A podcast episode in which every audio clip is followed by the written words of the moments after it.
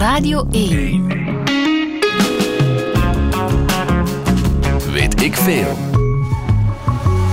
Met Kobe Ilse. Dit is de podcast van het Radio 1-programma Weet ik Veel. Een nieuwe Weet ik Veel over een interessant thema. En vandaag gaat het over de koek. De koekoek. Koekoek. Begijn Lebleu, goedemiddag. Goedemiddag. De bekendste vogelaar van het land. Begijn een uur over de koekoek praten. Ja? Is dat iets? Ah, jij dacht dat dat niet kon? Een uur over één vogeltje. Ja, ik denk dat het zal, het zal te kort zijn. Is het waar? Ja. Begijn, jij zit hier als een zeer tevreden man. Eh, absoluut. Want jij bent net terug.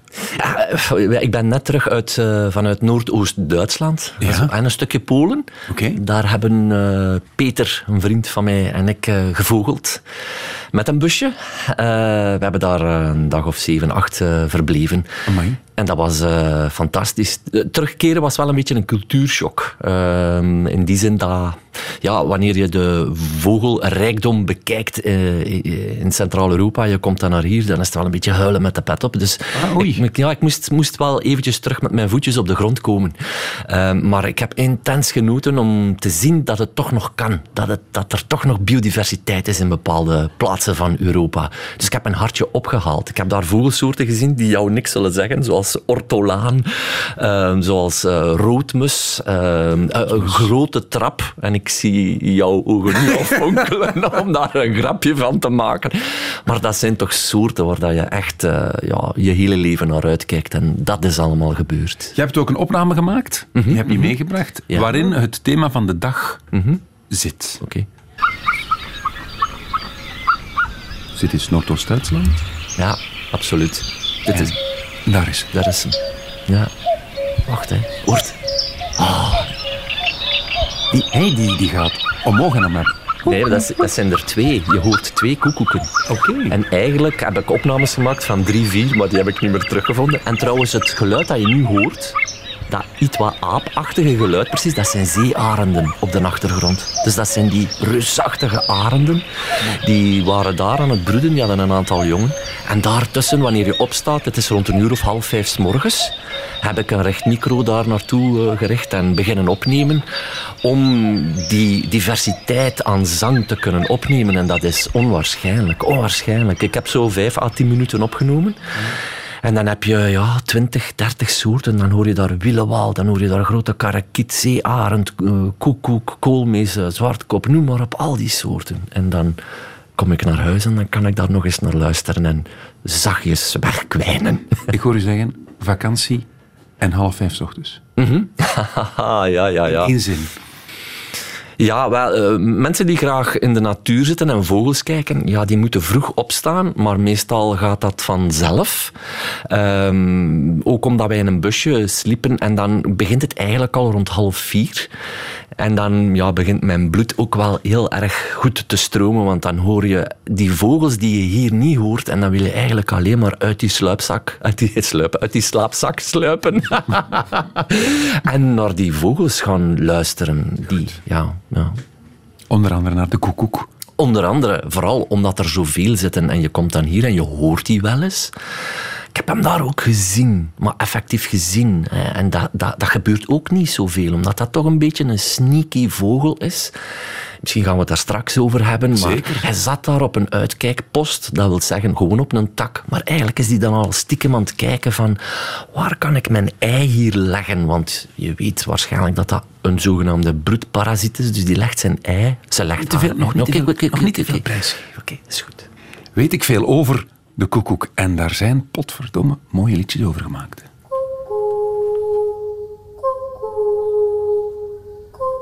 Do you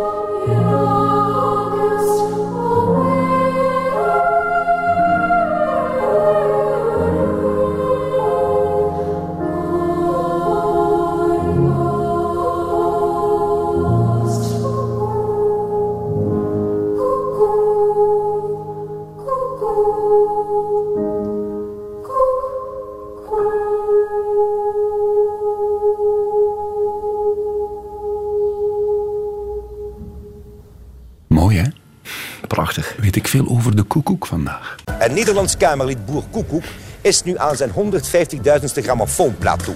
Nummer 1 op de hitparade. Den uil is in den olie.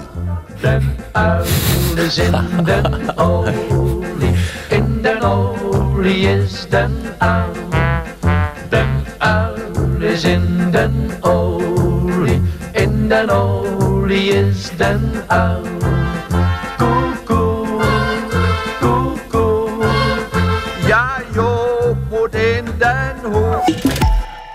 Boer Koekoek, Begijnen Bleu, ken je hem? Uh, Boerkoekoe ken ik. Ik, wist, ik dacht dat het een eh, politieker was, dat het een politicus was. Maar het blijkt gewoon een carnavalszanger te zijn. Blijkbaar, het- ik ontdek het samen met jou. Begijnen Bleu is hier vandaag, vogelaar, ehm, bekende vogelaar en koekoekscanner. Blijkbaar. Eh, n- n- niet echt, maar er is iemand in Engeland die noemt eh, Tim Davies. En die, Nick Davies, pardon. Die man is gedragsecoloog. Ja. En die heeft eigenlijk een groot deel van zijn leven, dat er trouwens nog niet op zit, besteed aan het onderzoeken van koekoeken. En dat deed hij in Wicken Fen, een natuurgebied in Engeland. En die mens heeft daar heel veel tijd in gestoken, omdat dat toch wel een hele markante vogel is. Zowel van uiterlijk, maar ook van gedrag. En daarom kaapt hij eigenlijk mijn interesse volledig weg. Maar ook het fantastische onderzoek dat Nick Davis heeft eh, gepresteerd. Heeft daar ook een boek van geschreven. De BBC heeft daar trouwens een reeks van gemaakt. Ik moet daarom lachen, omdat ja, bij de VRT zijn we daar nog niet aan toe, aan reeksen over koekoeken.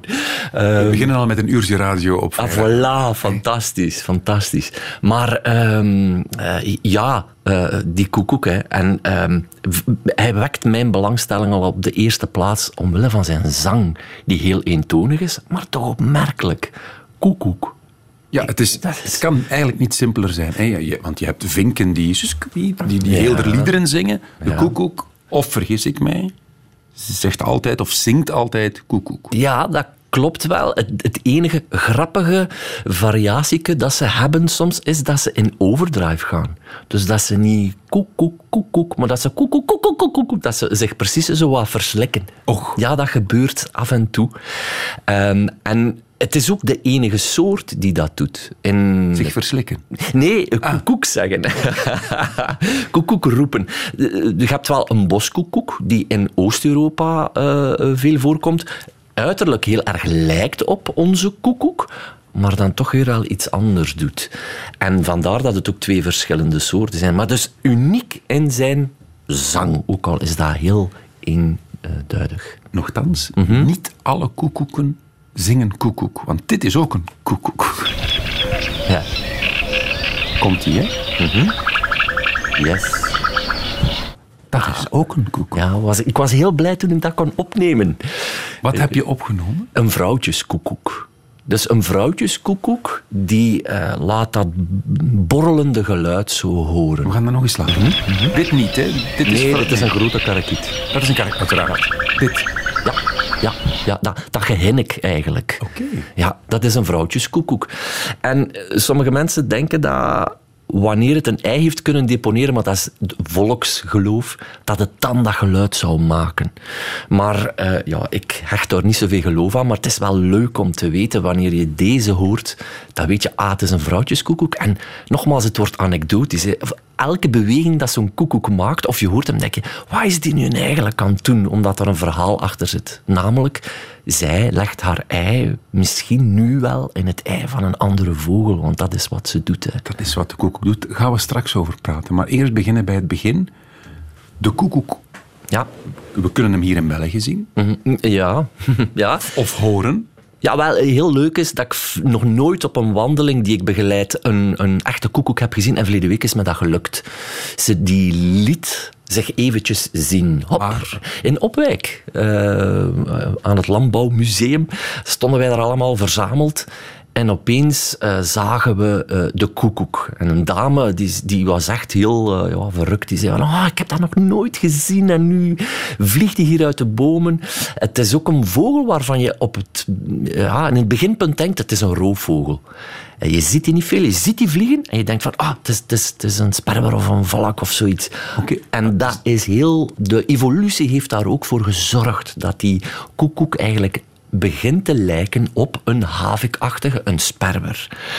Ehm, heeft ook die... Ja, ja, ik, hoe groot is hij dan? Ah, wel, Zo'n centimeter of dertig wel. Amai. Eh, Ja, ja, ja, dat is een vrij grote vogel. Spitse vleugels heeft hij, een lange staart en natuurlijk die markante, bijna iets wat duifachtige kop. Ik hou hem nu eventjes omhoog op de foto. Hij heeft een geel oog, zo een gele iris, wat dat hij hem ook wel een beetje bezeten maakt, vind ik. Hij heeft, hij, hij- vooral als je het verhaal erachter kent, heb je zoiets van, wat een zotte vogel zet jij nu eigenlijk? En de strepen op de borst van eh, de koekoek eh, zijn als je gaat kijken naar de sperwer, zul je zien dat dat patroon eigenlijk gelijkaardig is. En het markante is, in de middeleeuwen wist men nog niet waar trekvogels, of men wist eigenlijk nog niet van het bestaan van trekvogels, maar men zag wel dat er bepaalde soorten verdwenen. Dus die koekoek die was hier in onze contraien in het voorjaar en in de zomer, tot ongeveer juli, en dan opeens was die weg.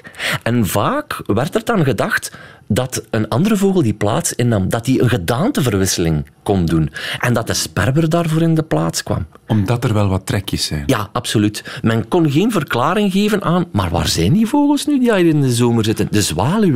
Men heeft lang gedacht tijdens de middeleeuwen dat die eigenlijk in modderstromen verschoold, verscholen zaten, omdat die weg waren. Maar nu ondertussen weten we dat die koekoek richting... Ah, die gaat naar Afrika, maar niet zomaar naar eh, Noordwest-Afrika of zo, waar heel veel vogeltjes doen, trekvogels doen.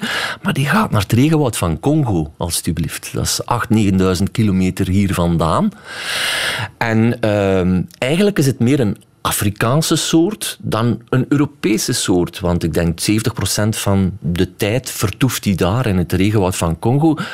De reis die zij ondernemen is ook onwaarschijnlijk. Hè. Maar Dus- ja, het is toch 8000 kilometer, Ja. zeg je, voor een vogel van 30 centimeter. Ja, ja, ja, ja. En ehm, het opmerkelijke is, als zij van het regenwoud vertrekken naar hier, dan doen zij daar twee maanden over. Andersom, hè, als ze in juli vertrekken en ze gaan naar regenwoud, doen ze daar een maand of vier over. Dat heeft zenderonderzoek uitgewezen in Groot-Brittannië, het zenderonderzoek van Nick Davis. Heeft dat met de straalstroom? Nee, die zit veel hoger. Heeft dat met tegenwind te maken of heeft dat gewoon met het tempo van reizen te maken? Eh, ik, eh, eh, ik denk dat dat vooral ook te maken heeft met we moeten ons haasten om op tijd te zijn, om die waardvogels te vinden waar wij ons ei bij gaan leggen. Dus de, Want ja, waarom komen ze van daar, waar het heerlijk lekker warm is, goed vochtig, waarom komen ze naar het noorden? fantastische vraag, Kobe. Weten we dat? Ik, ik weet dat niet en ik heb dat tot nu toe ook nog niet gevonden. Er zijn heel veel theorieën rond ontwikkeld.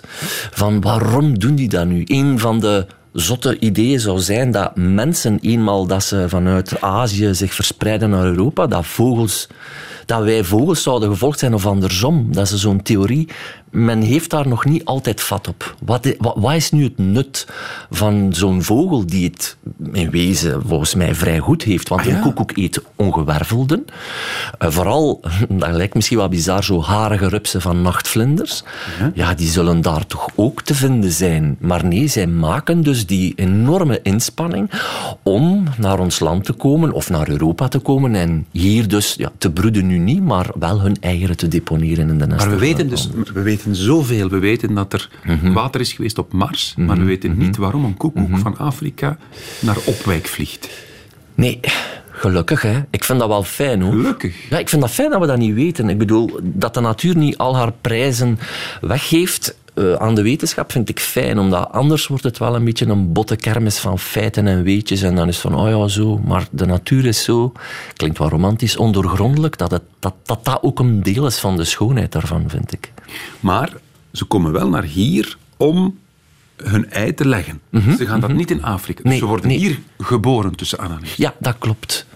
Dat klopt. Ehm, het is wel zo dat mannetjes en vrouwtjes van koekoeken vroeger vertrekken eh, dan de jongen. Hè. Dus eh, die worden natuurlijk opgevoed door een ander. En ik zeg het, eh, ze vertrekken zo rond juli.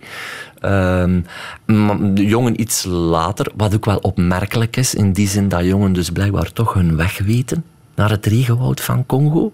Dus die worden geboren in het, in, in, in het nest van een merel, zeg maar iets.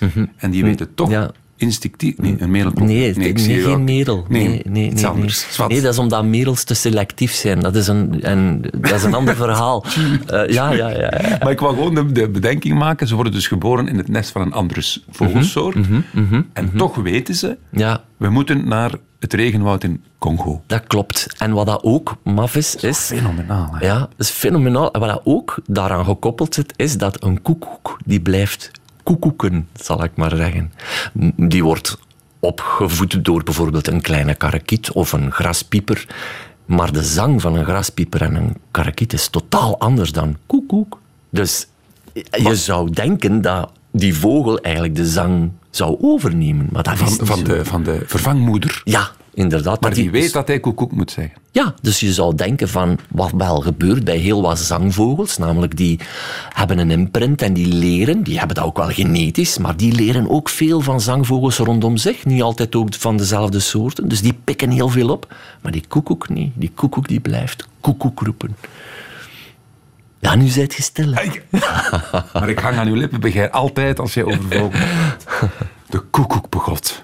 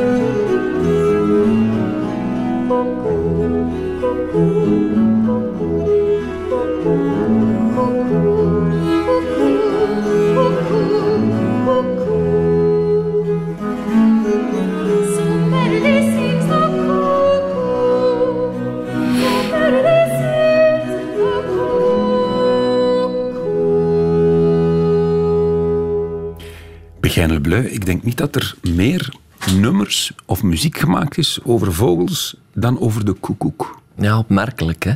Ehm, ja, het zit hem natuurlijk ook in dat twee-lettergrepige, waar dat ze volgens mij iets... Het is ook echt de roep van de lente. Ehm, Beethoven heeft ooit de pastorale gemaakt, eh, symfonie 5 is dat geloof ik, waarin dat hij een aantal vogelsoorten verwerkt heeft. En de koekoek zit daar ook in. Nu, hij deed dat eigenlijk, Beethoven, om herkenbaarheid op te roepen bij het volk, die toen nog wel heel wat vogelsoorten kende, omdat de natuur veel rijker was en er veel minder ruis was. Eh, De industriële revolutie was toen wel op gang aan het komen, maar in het veld toen leefde er kwartel, was er nachtegaal. En dat wekte herkenbaarheid op bij mensen die hadden van, ah, dat is plezant, ik ken dat geluid, want ik hoor dat als ik naar mijn eh, boerderij stap via dat veld. Maar dat is, die functie daarvan is eigenlijk volledig verloren gegaan. Omdat wij, ja, wij kennen, laat staan dat we die vogel kennen, laat staan dat we de roep van een kwartel kennen. Of een nachtegaal, ze zijn er nog wel, maar ja, toch, je moet ze echt beginnen opzoeken. Terwijl het, Nu je het zegt, wat is de roep van een kwartel? Eh, ezelsbrugjes, kwik bij dit, kwik bij dat. Dat doet een kwartel. Kwik met dit. Kwik, kwik, kwik, kwik. Ja, dat doet hij. Heel luid in het veld. En wat leuk is, als je staat te babbelen met iemand in het veld en je, staat bij een graanveld, en, dan is die heel nieuwsgierig. Dus die komt altijd heel dichtbij. En dan heb je dat geluid als eh, bonus erbovenop. Het gaat, want de Radio 1-luisteraar die net heeft ingeschakeld, denkt, waar gaat het nu over op, de radio? Het is, eh, weet ik veel, over de koekoek vandaag met uh, Begijn Le Bleu. De koekoek, een, een bijzonder fascinerende vogel. We hebben al geleerd dat die in onze contraien... Waar vindt hij ze allemaal? Heel Europa? Of, of Ja, ja, ja. In heel Europa eh, zit hij verspreid gewoon. Maar hier wordt hij dus, tussen aanhalingstekens, geboren. Komt hij uit het ei... Maar dan gaat hij dus naar Afrika. Dan gaat hij naar Congo, Ja. naar het regenwoud daar, om daar te overwinteren, Ja. om dan terug te komen. Hm? Ma- mag, eh, mag ik nog één ding zeggen over die, over die trek van die koekoek? Wanneer dat hij de Sahara kruist, hè, want die moet dus over de Sahara, via West-Afrika, Senegal, Gambia, dan doet hij dat in één ruk. Dus die gaat 50, 60 uur vliegen, helemaal de Sahara over. Dus eenmaal als hij de Sahara aankomt, stopt hij niet met vliegen, totdat hij de Sahara door is. Dus dat is eh, een, een onwaarschijnlijke vlucht van dat beest. In één ruk, dat gaat over een nacht, een- drie nachten geloof ik, en een aantal dagen. Dat hij Non-stop. Non-stop. Dat hij gewoon zegt, 60 uur, ik trek hier door gewoon. Omdat, je, ja, het is een woestijn, hè, dus daar valt weinig te halen. Veel bedreigingen voor dat beest. En daar zet hij dus gewoon zijn, een, eh, ja, Turbo. zijn een turbo aan. Laat ons eh, de olifant in de kamer benoemen. Want beste Begijn, we kunnen er vrolijk over doen over de koekoek. Maar het is eigenlijk een klootzak. Want wat doet die? Wat is zijn ding? Ja, de mannetjeskoekoeken zijn op zoek naar de vrouwtjeskoekoeken. Zoveel is duidelijk. Maar die vrouwtjeskoekoeken die gaan daarna geen eigen nestje maken en hun eitjes leggen, maar ze leggen hun ei in het nest van een zogenaamde gastouder of waardvogel. Dat is wat synoniem. En ik heb me laten vertellen dat ze daar, daarbij ook andere eieren uit het nest verwijderen om hun ei daar te gaan leggen. Ja, dat is, dat is echt onvoorstelbaar. Wat dat die koekoek dan doet, is... Die kijkt in een boom waar zij dat ei kan leggen. Wanneer de tijd rijp is, vliegt ze naar dat nest. En wanneer is het tijdrijp? Als de moeder verdwenen is van dat, van dat nest? Ja, ja, maar de timing moet exact zijn. Want je, ze kan geen ei leggen als er nog geen ei in ligt. Want dan merkt de gastouder, hier Tuurlijk. is iets aan de hand. En Ligt dan ineens een ei. Ja, en die, is daar, die kan daar heel selectief mee omgaan. Hè. Eh, maar ook niet wanneer er al drie of vier eieren in liggen, want dan komt het koekoeksjong te laat uit en dan kan die de moordzuchtige neigingen niet meer demonstreren of, of doen dat hij eigenlijk gaat doen. Dat is iets wat we straks gaan zeggen. Dus die, die koekoek vliegt in dat nest. In het perfecte geval liggen er drie eieren in. Dus die weet perfect, dat nest, daar liggen nu drie eieren. Die timen dat. Eh, dat zal niet altijd kloppen, hè, want er zijn ook pogingen die mislukken. Maar ze legt ook een reeks van eieren, eigenlijk vrij veel. Tussen de 10 en de 20 eieren leggen ze. In om 10 er- en 20 verschillende nesten. ja, om er zeker van te zijn van, er moet hier iets slagen. Die pakt, bij die drie eieren pakt hij een ei, die eet dat ei op, die gaat op dat nest zitten, legt dat ei en die maakt dat ze weg is. En dat alles in 13 seconden. Nu, ongeveer, een gemiddelde van 13 seconden kopen. Maar, Dat maar is een pitstop in de ja, Formule ja, ja. ja. Maar, maar, maar het leuke is ook dat als je een ei legt als vogel, duurt dat 50 à 60 minuten. Dat ei moet indalen. Dat komt dan op het einde nog in de, ik noem dat zogenaamde spuitcabine. Dat wil zeggen dat hij nog patroontjes krijgt en een vorm krijgt. En dan legt hij dat ei. Wel, een koekoek die gaat op een uitkijkpost zitten, zo dicht mogelijk bij dat nestje waar hij dat ei gaat leggen. En dan laat hij dat ei indalen, dat vrouwtjeskoekoek. En op het moment dat hij voelt van, oké, nu moet het gebeuren, en die vogel vliegt weg, Vlam. moet het, ja, inderdaad, moet het heel snel gebeuren. Ja. De vraag van 1 miljoen, waarom doet Ja. de koekoek dat? Weten we dat? Ja. Wel, eh, Is dat eh, veronderstellingen? Eh, ja, dat, dat, dat zijn theorieën gebaseerd op onderzoek en, en, en tellingen. Nu, het is een beetje een ontgoochelende reden, want het is gewoon om zich te kunnen voortplanten. Het is gewoon een strategie om u te kunnen ja, voortplanten. Een, een andere vogel doet het op een voor ons lieflijkere manier. Maar ik zal straks zien dat daar ook wel soms eh heisa rond is. Maar een koekoek heeft deze strategie ontwikkeld. Ah, ze moet minder broeden. Ze moet haar jongen niet groot brengen. Dus daar zal wel een voordeel in Je zitten. hebt geen kwetterende jong rond u. Haha, haha. En daar weet Trust je me, alles I van. Net vader geworden voor de mensen die het niet snappen. Voilà. Eh, maar die koekoek, die, eh, ja, die moet dan weer wel energie steken in het zoeken naar nesten, in het leggen van veel eieren. Dus je zou kunnen zeggen van, ah, dus er moet ook arbeid en energie in gestoken worden. Dus compenseert dat niet een beetje. Dus je voelt, men is daar nog niet 100% uit. Het enige wat ik gevonden heb, hè, want dat is natuurlijk tweedehands kennis wat ik hier zit te produceren, dat is dat dat eigenlijk een strategie is om zich voor te planten. Punt. Survival of the smartest, fittest. Ja. De pure Darwin. Ja, want niet alle, niet alle koekoeksoorten, hè, je hebt er in de wereld een kleine 150, ja, die, die, die parasiteren niet. Hè. De meerderheid parasiteert niet. Doen Och. dat niet, nee. Ah, niet elke koekoek doet Nee, dat. nee, nee, onze koekoek doet dat. De Diederikskoekoek in Afrika ook. Er zijn er nog ze. De kuifkoekoek is zo'n een soort die komt van Zuid-Europa, Spanje bijvoorbeeld. Die doet dat ook wel, maar voor ons op een liefelijkere manier. Wat wil dat zeggen? Zo. Die legt haar ei in een, in een eksternest. M- Maar die, dat jong gaat die andere jongen niet uitstoten. Die, die worden gewoon samen opgevoed als broers en zussen. Et voilà. Terwijl die koekoek bij ons, dat koekoeksjong, ja, die keilt gewoon die eieren en die jongen eruit die daar aanwezig zijn. Hè. Dus natuurlijk voor ons, nogmaals, is dat heel erg eh, pijnlijk. Is dat een kwalijke reputatie. Hè. Omdat we dat met een bril van mededogen en zo bekijken. Ja, vanuit een anekdotische menselijke bril op. Ja. Maar vogels onderling, weet je, ik, ik was verleden jaar bij dat slechte weer bij Wim van Natuurwerkgroep De Kerkel, die eh, roofvogels opvolgt, bruine kiekendieven, waar dat het een heel slecht seizoen was om voedsel te vinden. Wat gebeurt er? Die jongen, eh, die ouderen, als die geen eten hebben, die kunnen ook wel dat, dat jongere jong opeten om, om te overleven. Dus je ziet dat die zogezegde moorddrang, maar dat is eigenlijk drang om te overleven, ook al gewoon bij normale vogels zit. Natuurlijk dat bij een koekoek is dat geëvolueerd. Maar dat is eigenlijk een basisgedrag dat je ook bij ooievaars ziet. Wanneer dat dan niet in orde is, keilen die dat gewoon weg. Hè. Dus dat is een bepaald basisgedrag dat aanwezig is, maar bij een koekoek in een voor ons uitzonderlijke wijze heeft ge- is geëvolueerd. Ja. Zijn er nog andere vogels die dat parasiteren doen? Eh, die een, hun ei in andere nesten gaan brengen? Jawel, jawel. En dat zijn dan meer de exotischere soorten. Ehm er bestaan eh koekoekseenden. Eh koekoekseend. Maar ook heel markant is, eh, ik geloof dat dat een eend is van Amerika, ik moet oppassen wat ik zeg, maar bon, een koekoekseend legt haar ei in het nest van een andere eendensoort. Het kuiken komt uit, maar bolt het onmiddellijk af. Dus die kan blijkbaar voor zichzelf zorgen. Dus ja. dat is een andere manier van parasiteren, maar het is wel parasiteren. En dan heb je eh, honingspeurders. Dat is ook een vogelsoort uit Afrika.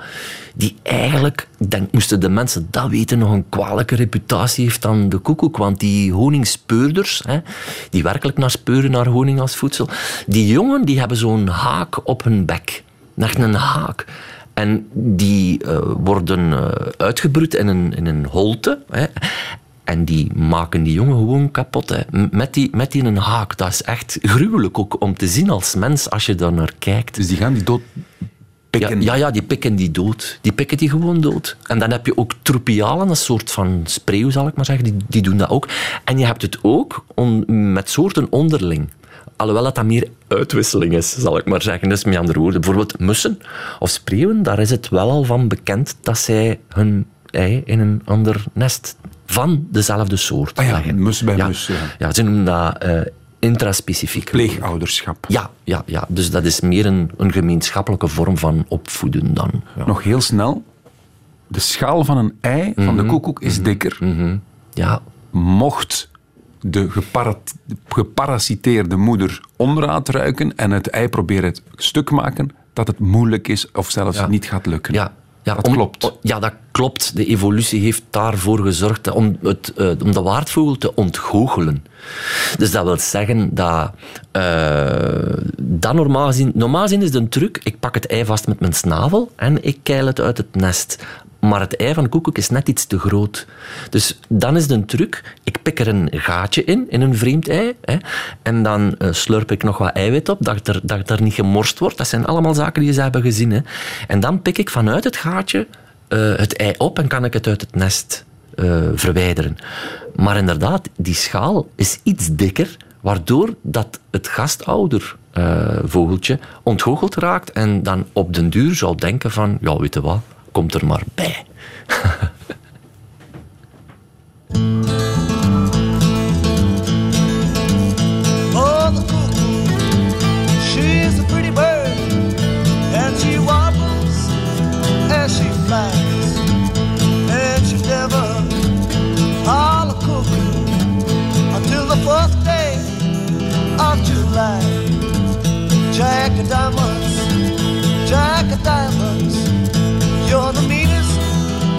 heart I know.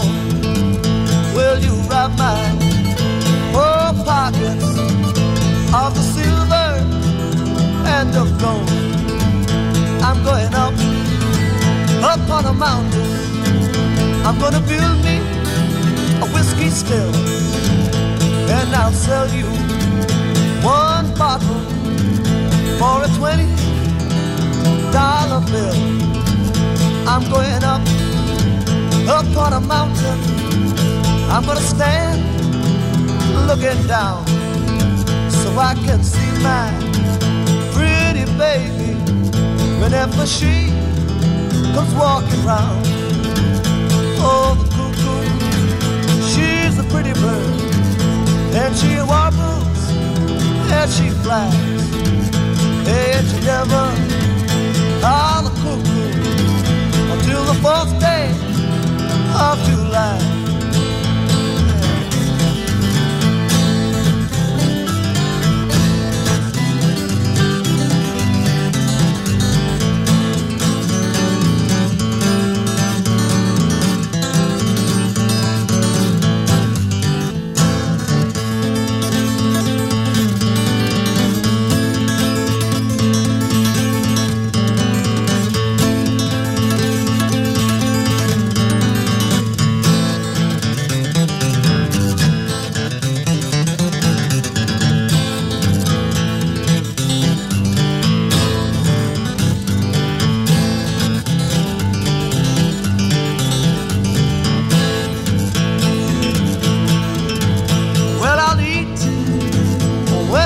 When and I'll drink when I'm dry. And if some woman don't shoot me, then I'll live a long time. Jack of diamonds, Jack of diamonds. Well, I've known you. Oh, well, you robbed my whole pockets and you nearly stole my soul. Oh, the cuckoo, she's a pretty bird, and she wobbles and she flies. Well, she brings us glad tidings, and she never tells no lies.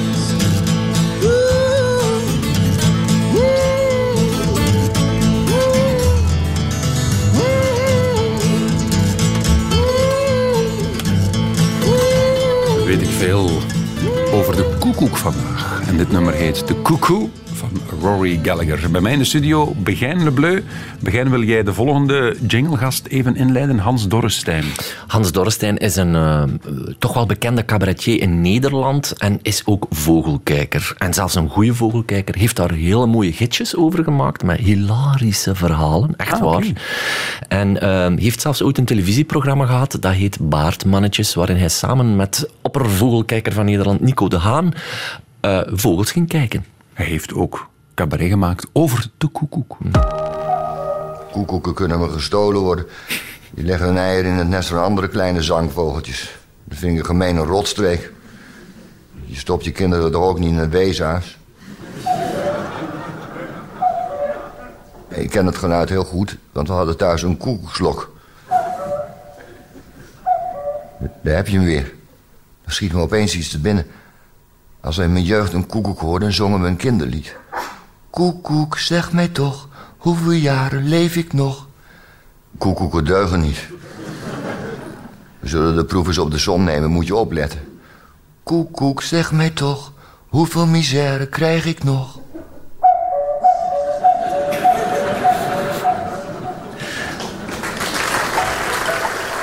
Hans Dorrestein. En weet ik veel over de koekoek met Begijn Le Bleu ook. Goh, het is... We waren ons aan het verbazen over het feit dat we al zo lang aan het praten zijn over die ene vogel. Want het is wel een fascinerend beestje. Wordt hier in het Europese, komt hij uit het ei, gaat dan naar Afrika, het steekt in één ruk die Sahara over, hebben we allemaal al geleerd. Ja. Is een broedparasiet, dus gaat zijn ei, of haar ei moet ik zeggen, leggen in het nest van een andere soort. Kleintje komt eruit en dan gaat hij de andere eitjes uit het nest keilen. Onwaarschijnlijk. Maar is er een bepaalde voorkeur van andere soort waarin in welk nest ze hun ei gaan leggen? Jawel, Dat is ja. geen correct Nederlands met zin, maar je begrijpt Ja, ja, ik ben mee. Eh, ehm, jawel, jawel. O- Over eh, heel Europa zou dat gaan over een honderdtal soorten waar zij haar ei kan deponeren. Ah ja. Dat wil zeggen dat dat de zogenaamde niet-selectieve gastouders zijn, alhoewel dat die wel mee zijn in de wedijver om ervoor te zorgen dat de koekoek buiten blijft. En dan heb je de selectieve vogels. Je hebt ook vogels waar het gewoonweg niet bij lukt. Hè. De bonte vliegenvanger eh, of een koolmees, hè. Die, die broeden in een, in een klein holletje. Daar kan die koekoek gewoonweg Letterlijk niet bij. Ja, ja, natuurlijk. Eh, sommige soorten, eh, zoals vinkachtigen, die eten heel veel eh, insectjes, maar die jongen hebben echt wel ongewervelde nodig, dus daar, daar zit het voedselpatroon niet goed. Ehm, en dan voor de rest worden ze echt uitgebroed door roodborstje, door winterkoning, door graspieper, kleine karakiet, witte kwikstaart en hegemus. En hegemus, dat is dan weer zo'n gastouder, waar dat ook wel zoiets heel frappants aan is, namelijk in wezen is het ei van een koekoek afgesteld op het ei van de gastouder. Dat wil dus zeggen dat de koekoek, die, ik zal het zo maar zeggen, gespecialiseerd is in het leggen van eieren bij de witte kwikstaart, eieren legt die lijken op het ei van de witte kwikstaart. Och. Dat is dus echt, dat is onwaarschijnlijk. Dus maar de jongen daarvan zullen dat ook doen. Dat wil dus zeggen dat die zich niet gaan specialiseren of zich niet gaan bezighouden met het nest van een roodborstje volgend jaar. Want de vorm en de patronen lijken op dat van de gastouder. En dat wil dus eigenlijk concluderend zeggen dat je spreekt over eh, bijvoorbeeld een honderdtal echte ondersoorten van koekoeken. Dus dat dat niet één nominaatvorm is, zoals ze dat zeggen in de biologie. Die zegt van, dat is echt die stamvorm. Nee, nee, ze hebben echt een reeks van ondersoorten. Omdat die dus zich specialiseren op een specifiek zangvogeltje. En het is dan genetisch bepaald welke, Ja. welke soort ze kiezen om Ja, ook dat- hun nazaten te laten uitbroeden. Dat klopt. En, en weet je wat dat vreemd is bij de hegemus? Dat is zo'n vogeltje dat bij ons in de tuin voorkomt. Een tuinvogeltje. Dat doet hij dat ook in. Maar het ei van een koekoek bij een hegemus is gewoon wit. Terwijl dat het, het eh, eitje van een hegemus zo appelblauw zeegroen is. En echt een heel schoon kleurke. Dus dan kun je afvragen, maar hoe is dat nu mogelijk? En blijkbaar is een hegemus niet selectief. Dus die is zoiets van, ja, ik pak het allemaal aan, hè, om het zo ook maar anekdotisch te beschrijven. Doe maar op. Maar sommige mensen opperen van, ja, maar misschien is dat gewoon een nieuwe gastouder. En probeert hij dat daar? Nu heeft onderzoek uitgewezen, of onderzoek, historisch eh, opzoekwerk uitgeleverd, dat een schrijver als Geoffrey Chaucer, hè, zo bekend van de Canterbury Tales, die heeft ooit al geschreven hè, in de 14e eeuw over de, de relatie tussen hegemus en koekoek. Maar als hij toen effectief ook hegemus bedoelde. Ook Shakespeare heeft daarover geschreven. Dan zitten we al een eindje verder, dat is dan 16e eeuw. Maar dat wil dus zeggen dat dat al over honderden generaties gaat. En dan zou dat ei, moest die iets of wat selectief geweest zijn, die hegemus, zich ook al aangepast hebben. Dan zou dat ei ook al wat appelblauw zeegroenig Ja, zijn en niet klopt. meer spierwit. Ja, dat klopt. Mag ik het eens omdraaien? Waarom keilt de moeder, de geparasiteerde moeder, dat koekoekseier niet gewoon uit? Zoals bij die hegemus. Stel nu dat die, ik weet niet, kan een hegemus kleuren zien? Ja, ze kan wel eh, verschillen zien. Eh, ultraviolet ook trouwens. Hè. Eh, Dus die, die gaat dat wel zien, dat dat een ander ei is. Ja, maar dus de vraag is waarom... Die hegemus, daar is dus, dat is een raadsel. Hè. Ook voor mij. Waarschijnlijk is die gewoon niet selectief genoeg.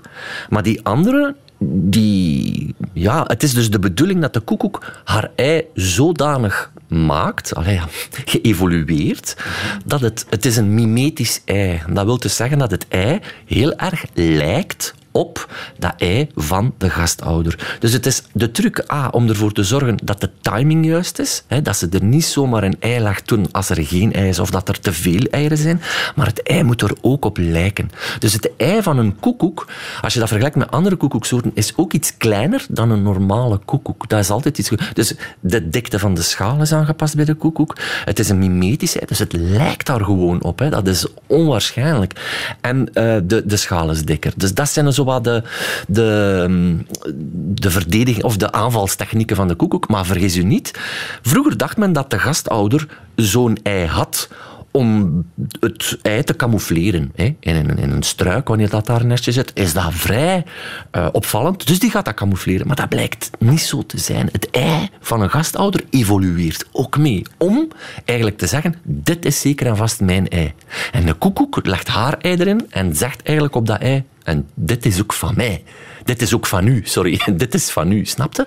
Maar dus, de natuur is zich, is zich ook aan het wapenen tegen de koekoekstrategie. Absoluut. En dan krijg je natuurlijke selectie en actie. Dan krijg je eigenlijk een wedijver. En in de biologie noemen ze dat de Red Queen Theory. En de Red Queen Theory komt effectief van Alice in Wonderland, waarin de koningin Alice bij de hand pakt. Ze beginnen te rennen, maar ze blijven op ter plaatse staan. Waarop dat Alice zegt, dat is raar, in mijn land gaan we vooruit. En de koningin zegt, ah, dan heb je een heel raar land, want hier lopen wij om ter plaatse te blijven. En dat is eigenlijk hetgeen wat er gebeurt. Dus waardvogel en koekoek dagen elkaar zodanig uit. Dat is een beetje hetzelfde als een valsmunter en de Nationale Bank van België. Ja. dus die valsmunters willen zodanig geld maken, maar die Bank van België gaat en een watermerk daarin steken. en een complex en veranderen. Ja, ja, maar die valsmunters moeten meedoen om dat geld ook erop te laten lijken en toch een business te kunnen doen. Daar, daar kan je dat heel erg mee vergelijken, wat daar gebeurt. En men is daar achter gekomen, ik weet niet of dat er nog tijd is om dat te vertellen. Maar, Tuurlijk, we maar maken tijd. Dat is een schitterend verhaal. Eh, Een, een, een hoogleraar uit eh, New York is erin geslaagd om dat aan te tonen. Omdat ehm, je hebt textorwevers, dat is een vogelsoort uit eh, West-Afrika, die geparasiteerd wordt door de Diederikskoekoek in Afrika. Ja, dus, ehm, en eh, op een gegeven moment waren er textorwevers op Hispaniola. Dat is een eiland in de Caribische Zee. Nou, dat is gewoon een Atlantische Oceaan oversteken. Hoe komen die daar? Wel, dat heeft een beetje een, een bittere smaak in de mond, want die textorwevers zijn daar geraakt door de slavenhandel. Er werden slaven verhandeld naar Hispaniola, waar toen de Fransen zaten. Eh, maar de dames, de Franse dames, vonden de textorwever zo'n mooie vogel, die, wiens veren ze gebruikten om in de hoed te steken, eh, maar ook ze namen ze mee als eh, gezelschapsdier en kooitjes als ze aan het wandelen waren. En dat ze zeiden van, we vangen die vogels en we verschepen die allemaal naar Hispaniola. Maar in Hispaniola heb je geen Diederikskoekoek. Oké. Dus 18e, 19e eeuw, daar spreken we nu over. Dus die hoogleraar uit New York, die zei... Ja, als dat effectief zo is, dat die waardvogel het ei ook ontwikkelt, dan hebben we nu het bewijs, in, of we kunnen nu het bewijs in handen hebben. Die man heeft echt honderden legsels bestudeerd, ook in, in Afrika, want die wevers maken echt zo nesten in bomen, zo echt ge- ge- geweefd. Heeft daar ook een beetje zijn leven voor geriskeerd, omdat daar soms slangen in uitrusten, maar die ei- eieren bekeken, gefotografeerd met spectrofotometers om ja, de, de, de golven te bekijken enzovoort. En dan is hij naar Hispaniola getrokken. En dat bleek dus effectief zo te zijn. Wanneer hij die vergeleek, bleek dus dat die eieren op Hispaniola van de textorwever, ik zal het maar devolueren noemen. Hij zag wel een verschil in kleur en dat had waarschijnlijk te maken met de temperatuur, omdat kleur natuurlijk, wanneer de zon daarop schijnt, een Bleekt. ja, Ja, verbleekt, maar ook weet. naar temperatuur toe. Ah ja, oké. Hè, eh, zwart slort Tuurlijk. op, wit reflecteert. Ja, Ja, ja. Dus daar zagen ze wel een evolutie, maar men zag duidelijk van, oh, maar die beschermt zich dus wel degelijk tegen die Diederikskoekoek, eh, om dus zijn eigen broedsel te vrijwaren. Ik ben eh, sprakeloos. Wat... ehm, ik weet eigenlijk even niet wat vragen. Het is- het is echt zo. Dus wij, we bewijzen dat de koekoek creatiever moet worden. Dus de koekoek wordt continu uitgedaagd Ja. door de natuur. Ja, om die eieren te kunnen blijven leggen in een nest van een andere vogel. Komt er dan ooit een moment dat die andere soorten slim genoeg zijn, zich zo goed hebben kunnen wapenen qua eiontwikkeling, dat de koekoek gaat uitsterven? Of, of, of is dat een onmogelijkheid? Wel, ik denk als je eh, de Red Queen-theorie eventjes in gedachten houdt, dan zie je dat er altijd een, een, een wedijver zal zijn en dat de strijd altijd ah, heel nek, dat dat een nek-aan-nek race zal zijn. Dus ik denk niet dat het door de gastouders zal komen dat de koekoek eruit eh, geflikkerd wordt, zal ik maar zeggen. De enige serieuze bedreiging voor die koekoek bestaat erin dat bijvoorbeeld door de klimaatopwarming gastouders later toekomen. Waardoor dat de timing in de war zit. Want die timing hebben we al geleerd in, eh, in, in dit gesprek. Die timing is zeer belangrijk, want dat ei wordt geprepareerd en dat moet op dat moment gelegd worden. Dus als er geen Ja. nesten voorradig zijn, Ja, dan kan die zijn ja, niet dan, kwijt. dan, zit die, ja voilà, dan zit die timing niet goed. Dus dat, dat zou kunnen gebeuren. Ehm, en eh, moet ook gezegd worden dat, ja, wat misschien wel vreemd is, dat eenmaal als het jong daar is, gaat het, eh, de gastouder de koekoek opvoeden. Hè. Ook al eh, zit, een- zit daar soms een verschil in van tweemaal de lichaamslengte, toch blijft die gasthouder volhouden van ja, ik ga dat jong voeren. Dus je voelt dat daar een merkwaardige strijd aan de gang is. En waarom blijft de gasthouder de koekoek voeren? Wel, omdat het op dat moment al te laat is om over te gaan naar een nieuw broedsel. Dus die pakt het risico van ja, liever één jong dan geen jong. Dus ik neem het risico dat dat mijn jong is. Maar dat blijkt niet zo te zijn. En soms breken mensen hun hoofd over van... Maar dan zien ze een foto van een kleine karkiet op een reusachtige koekoek die die blijft voederen. Maar waarom is dat? Natuurlijk, die koek, dat koekoeksjong vertrekt niet zo groot. Hè. Dus dat is een... begint heel klein. Dat begint heel klein. Overgroeit snel. Dat gaat heel snel, die groei weliswaar. Maar in het begin denkt, neemt hij daarom ook dat risico. Omdat hij niet onmiddellijk herkent van dat is een koekoeksjong. Begijn, door uw enthousiasme en uw verhalen is het fok de quiz vandaag. We doen geen quiz, want we hebben nog maar 30 seconden. Mogen we rustig afronden met... We doen het op zijn tv-format. Kan je de zin aanvullen? Nog 25 seconden. De koekoek is... Ja, dat is gewoon een fantastisch beest waarin dat je eigenlijk ziet dat natuurlijke selectie in actie zit en waar het hele ecosysteem eigenlijk bij komt kijken. En dat is daarom een exemplarisch voorbeeld van de natuur. Prachtig. Begijn Bleu, dank u wel als koekoeksambassadeur. We hebben veel bijgeleerd. Radio 1. Weet ik veel. Dit is het einde van deze podcast van Weet ik Veel. Weet ik Veel is trouwens een programma van Radio 1. Op radio1.be vindt u nog veel meer.